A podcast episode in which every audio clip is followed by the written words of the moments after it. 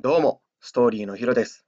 フットサルスクールフットストーリーを運営し、FC ストーリー徳島で代表兼監督をしています。この音声配信、トークストーリーでは、FC ストーリーのコーチであり、F リーグの監督経験を持つ山本直樹とのトークを配信していきます。それではどうぞ。はい、おはようございます。はい、おはようございます。もう朝の5時半っていうくだりはいらんかもう、そんな時間に撮ってへんやろ、どうせって思われてるやろ。そうやな。ということで、朝の5時半ではないですけど、収録始めていきたいと思います。今日のテーマは、はい、守備のは守備の話、守備の話ね。ディフェンスね。ディフェンス。今、5月の僕のスクールのテーマは、2人組の守備がテーマなの二人組の守備。うん。まあ、そのテーマという、そこに合わせるというよりかは、よりかは？どっちかというと、俺がよく気になってるのは、飛び込むなってめちゃくちゃ言うここう指導者の方とかが言ってることとかあるんやけど、その飛び込むなっていうコーチングに対してとか、飛び込むっていうことの認識、定義、うんうんうんそういうことについてまあ話したいかなって思うよな。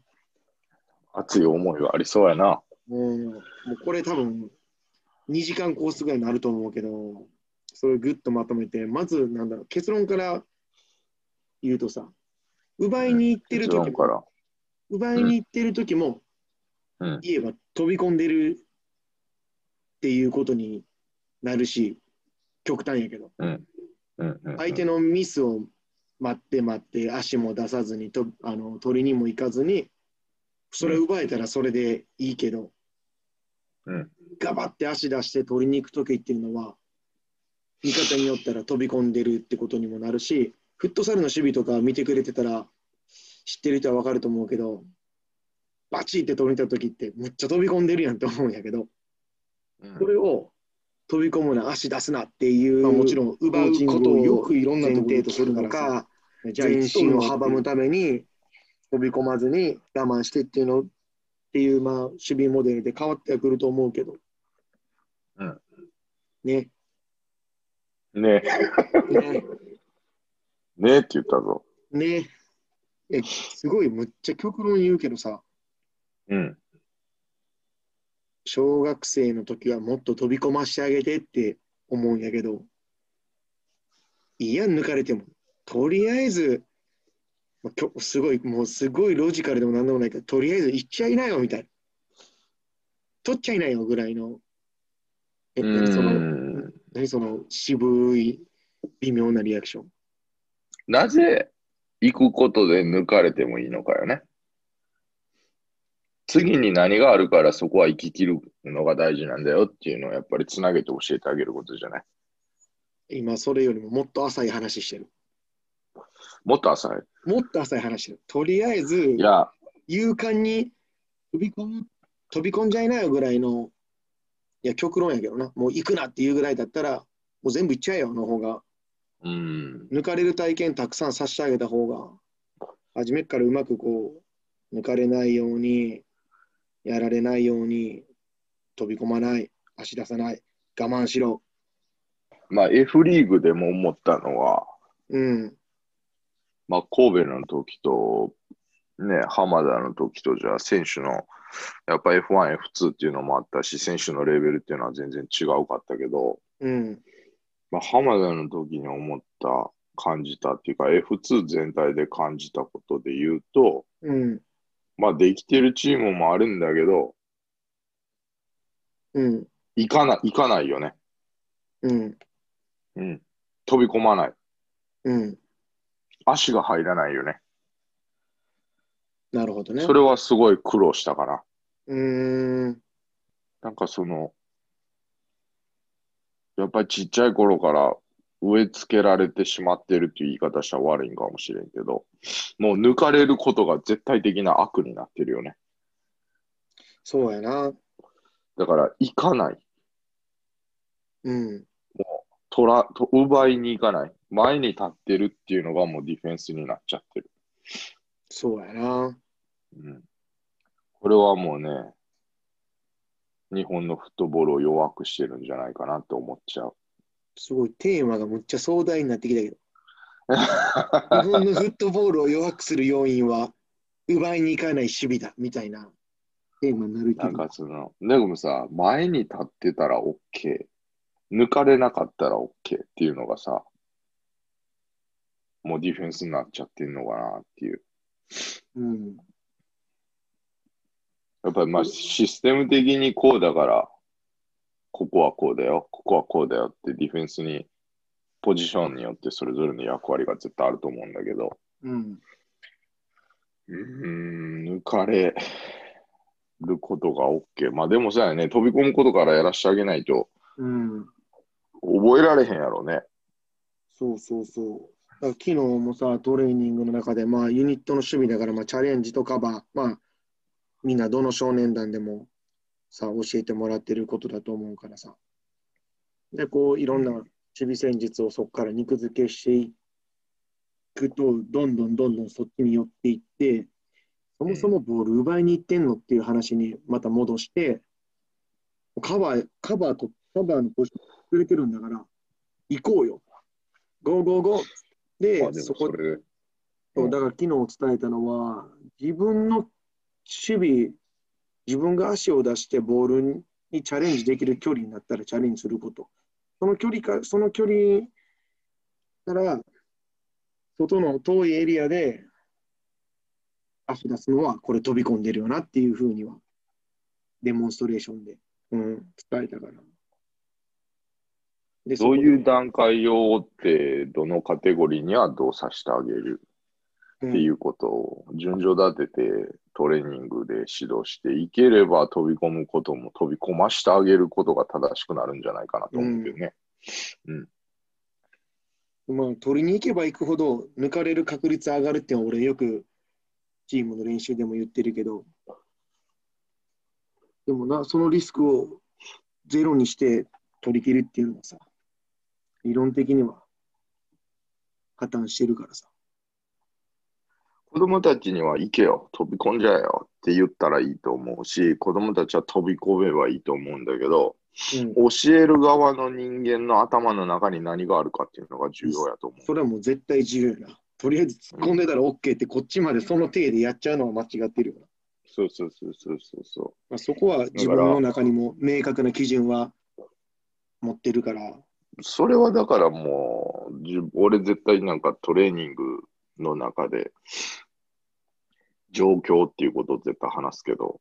ゲームのリゲームのリアリティっていうのを絶対話すけど、うんうんね、どの位置でプレッシャーを、プレスをかけてるから行った方がいい。どの位置でプレスをかけてるから行かない方がいい。行かない方がいいっていう言い方はおかしいよね。距離を詰めるだけで抜かれないことに重点を置くとか、うん。ここは抜かれてもいいから行くとか、っていうのはもう、状況とか狙いによって変わってくるもんなんだなっていうのはどうしても思うけど、そうだな。うん、ただやっぱりその今、今、どこで教えてもそうだし、どこで感じるのも同じことなんだけど、やっぱ取りに行かないよね。それトップの練習1回目来た時も言ってたら、みんな取りに行かないな。うん。俺抜かれるけど足、足出すもんね。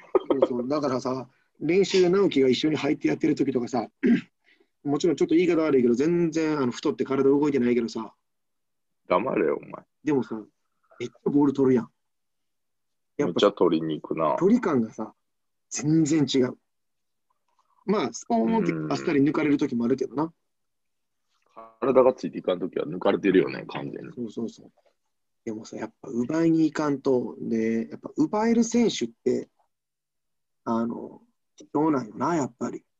うん。奪いに行くことによってコントロールミスが発生する。ドリブルする側もこう待っててくれるディフェンスを抜くよりもやっぱ奪いに来るディフェンスを抜く方が難易度は高いし、うん。やっぱり多少のコントロールミスって自分の思った100%のコントロールで抜けないと思うから、うん。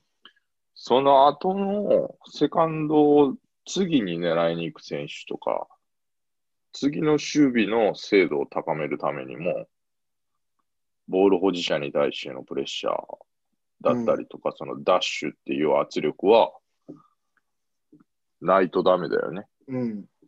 うん。だから抜かれてもいい。カバーリングの選手が奪ってくれればそれでいいし、セカンドのディフェンダーの距離がもっと詰まるのであれば、多少パス出されてしまっても寄せ切ることでパスがね、ボール1個分でもずれれば、体の向きも変わるわけだし、ディフェンスに優位な状況は生み出せるんじゃないかなと思うから、うん、うん。だし、届くなら取ってしまえばいいし。そうやな。うん。っていうつもりで、俺はトップチームで練習はしてるけど。ううん。ん。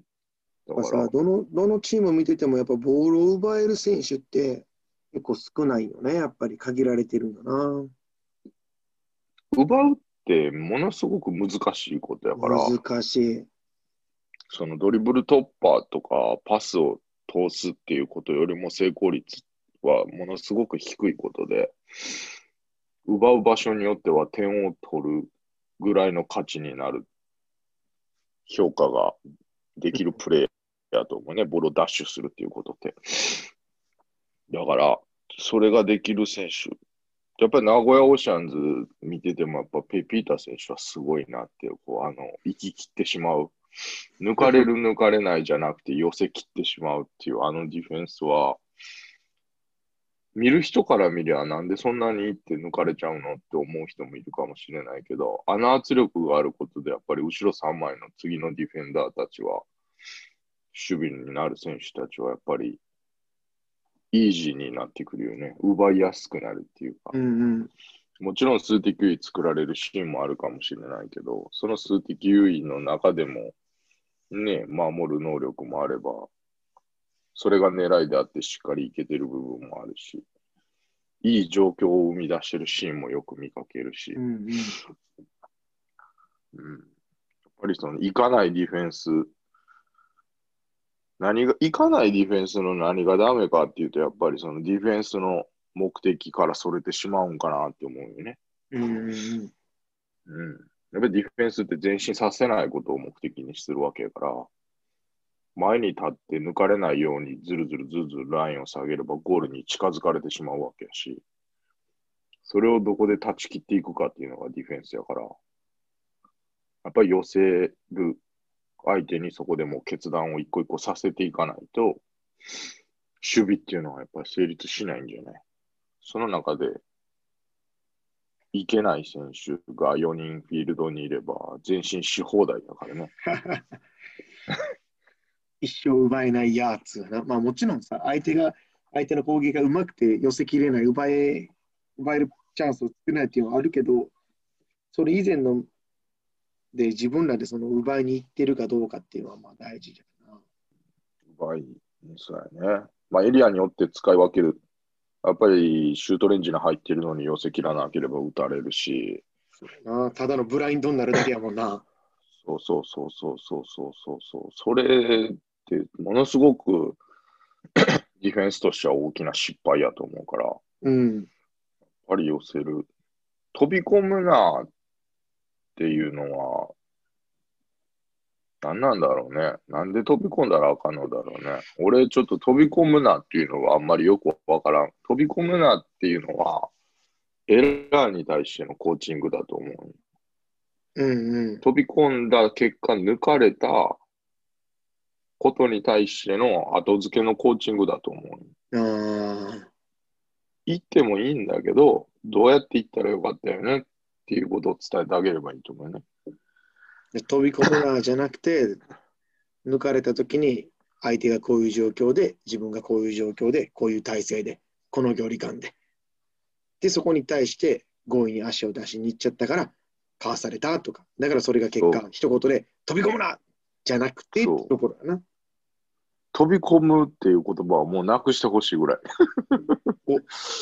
フットボールから。飛び飛び込む、飛び込むな撲滅委員会立ち上げましょう。僕は委員会、飛び込むなっていう言葉をフットボールからなくしてほしいね。飛び込めはいい？飛び込むとかっていう表現をもうちょっとなしにしてほしい。要はその距離を寄せる。で俺はよく言うのは足を入れろっていうね。ああ、足な。足を、足を出せ。ボールに対して足を出せ。俺ねじ込めって言うてるわ。まあ一緒やまあまあまあ、表現的にはね。うん。でもそのディフェンスっていうのも、その奪い方っていうのが絶対に、こう、技術的にあって、うん。その、その次に距離をじゃあ飛び込まなかった、距離をある程度の距離で保った、抜かれない距離で保った。うん。その次にみんなは何をするかっていうと、次、ボールが動くであろう進行方向、ボールが動くライン上に足を出す。うん。次、ここにボールが通っていくであろうっていうことを頭の中で予測して、その先に足を出そうとする。うん。うん。うん。じゃあ何が起こるって言ったら、また下もパスコースになるし、うん。その距離がボールから離れたところに足を出すから、パスだって通る。それさ、それを直すために、絶対フットサルやってる方がいいよフットサルはもうボールに対して足を出さないと、うドリブルも止めれないし、パスも止めれないから、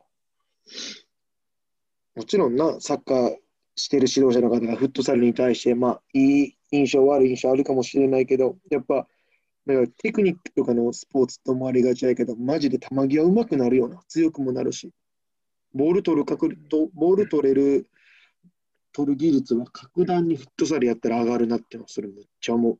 でも、一般の人は趣味のスポーツとは思ってないと思うけど、テクニックのスポーツっていう認識だと思うけいや、でも細かい技術はかなりたくさんあるよね。ど。うん。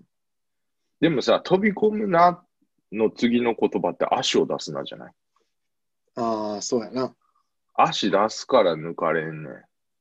我慢しろ。じゃない？俺はそれをよく聞くような気がする。飛び込むな、足出すな、我慢しろ。うん。でもさ、足出さんかったら取れんやん。いや、そうなんや。で、その足出すなじゃなくて、足の出し方教えてあげたらいい。それは俺も俺もむちゃくちゃ細かに言ってるな。軸足の置き方こうで、みたいな。足の出し方こうで、手の添え方はこうで、ステップワークはこうで、こういう向きで走るんよ、みたいな。メニーナとかでもむちゃくちゃ細かに伝えてるよ。だから、なんやろう、その、飛び込むな、足出すな、我慢しろって、これは、俺の中では、誰に対してディフェンスをしてたら言うかな。森岡選手じゃないと言わんかな、相手が。うん、そうやな。俺も森岡選手と試合したときに背負われたけど、背中押したときに俺手首折れたかと思った。俺押してる側よ。いやもう背負われて押し込まれるからさ、もうガチでほんま突き飛ばしちゃろうと思って、ドーンって押したら1ミリも動かんくて。マジで俺手首骨折したかと思った。なんかタンスでも押してるんかなと思った、マジで。あの人はもう、いや、岩やで、岩。いやそうやな。だかちょっと次元が違うよな。その、奪うっていうことも、相手をドリブルで突破することと同じように、技術やと思うんよね。そうだな、守備の技術やな。奪う、そう、だから、飛び込む、飛び込む、足出すなっていうのは嫌いな言葉だから、その、足を出すにしても、どういうふうに、どの位置に、どんなタイミングで、うんどっちの足から出す、右足を出した方がいいのか、左足を出した方がいいのかっていうのを、どういう状況だから右足で行くんだよ。どういう状況だから左足で行くんだよ。で足を出す位置はどの辺なんだよ。ないしはボールに向かって足を出すんだよ。っていうことを教えてあげて、そのボールを、足を出した後に、次は体をどう相手にぶつけてボールを奪い切るんだよっていうところまで教えてあげれれば、うん。うん飛び込めると思うんだよね。うんそうやな、飛び込めるよ。飛び、そうよな、飛び込める決断をさせてあげるための要素をたくさんつけてあげるべきやな。そして飛び込むなという言葉を撲滅させるか。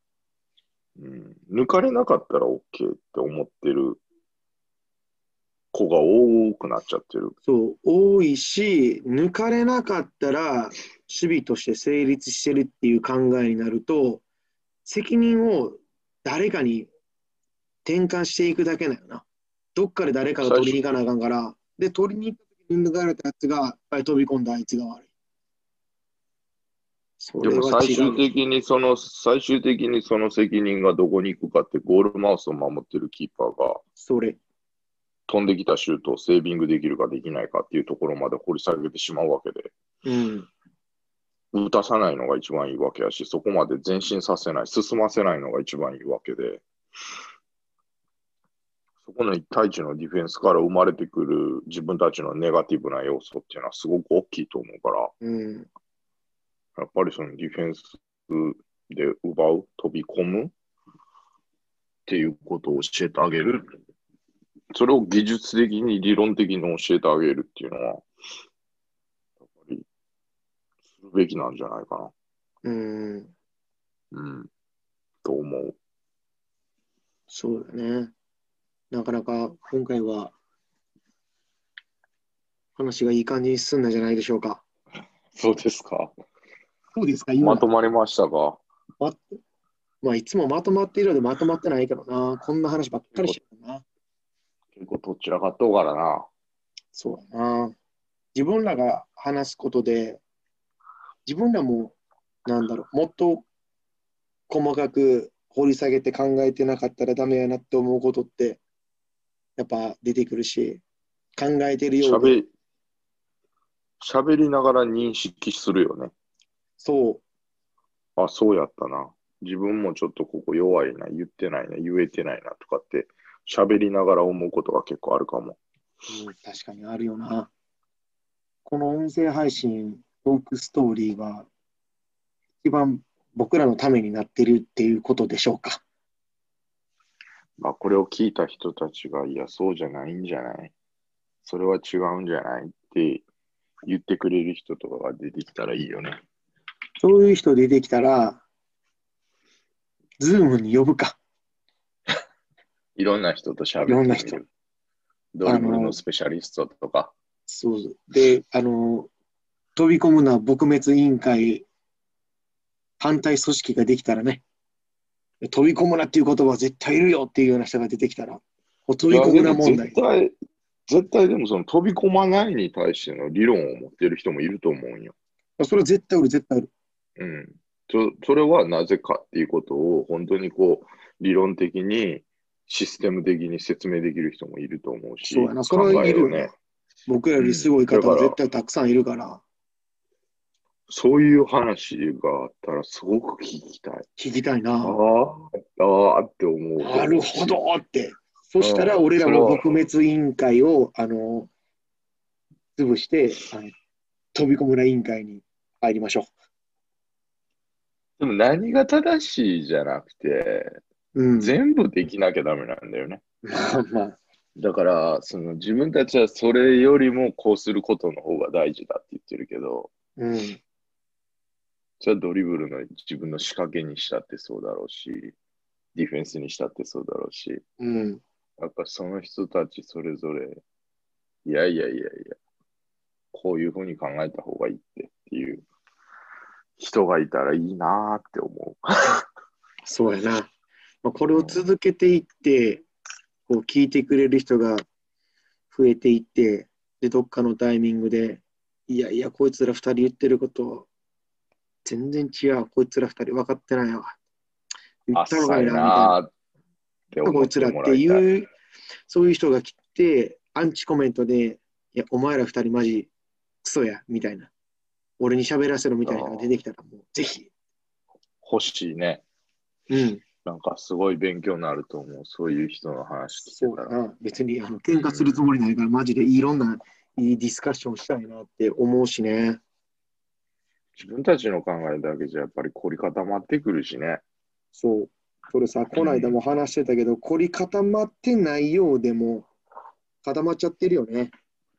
めっちゃ固まってると思う。ねもう自分の考えが正しい正しいってなっちゃってると思あの、自分らはいつでも柔軟なつもりなだけで、自分らが一番固ま固まっちゃってるっていうのは、もう僕らだけじゃなくて、いろんな指導者の方、まあもちろんその、みんなね、それぞれのこう色があって、考え方があるから、そっちに自分の考えによるっていうのは分かるんやけど、僕らも柔軟に考えていかなきゃいけないよな。もうなんやったらもうそんなんコーチングなんかいらんねんっていう人おるかもしれんもんな。ああ子供らやらしたらええよっていう人おるかもわからんし。うんわしらがごちゃごちゃ言うから子供ら下手になるんや。うん。もうあいつらの発想でやらしとったらええねんみたいな。好きなようにやらしちゃったらええねん、あんなもんって言言ってる人もいるかもしれんもんね。うんそういう人に限ってむちゃくちゃ頭の中はすんごい理論立てしてる可能性もあるし、そうやね。いやいや、こう怒ったりもせえへん。すごく寛大に子供たちを見守ってる人もいるやろうしね。うんまあ、正解あってないようなもんやもんな。だから面白いんだよな。面白いな。うん、聞きたいな。そんな、いろんな人の話。収録に誰か来てくれる人、どっかで募集しますか？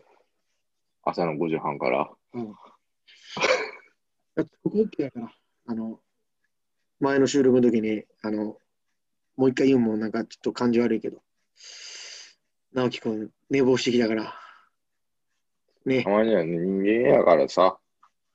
う ん人間やから。やっぱパーフェクトじゃないやん。そうやな、そうやろ？そうや。そこを寛大に受け止めろよ、お前。そういううまいこと言う技術をあの指導以外に使うな。そういうことや。そこを寛大に受け止めろよ、お前、指導者やったら。そうだね。直樹くんをコーチングしていくわ。俺、どっちかっていうと、こう聞かないタイプの選手。だろうな、めんどくさそうやもん。トップチームでやってても、ヒロの言うこと聞かへん、俺は。一番聞いてるよ。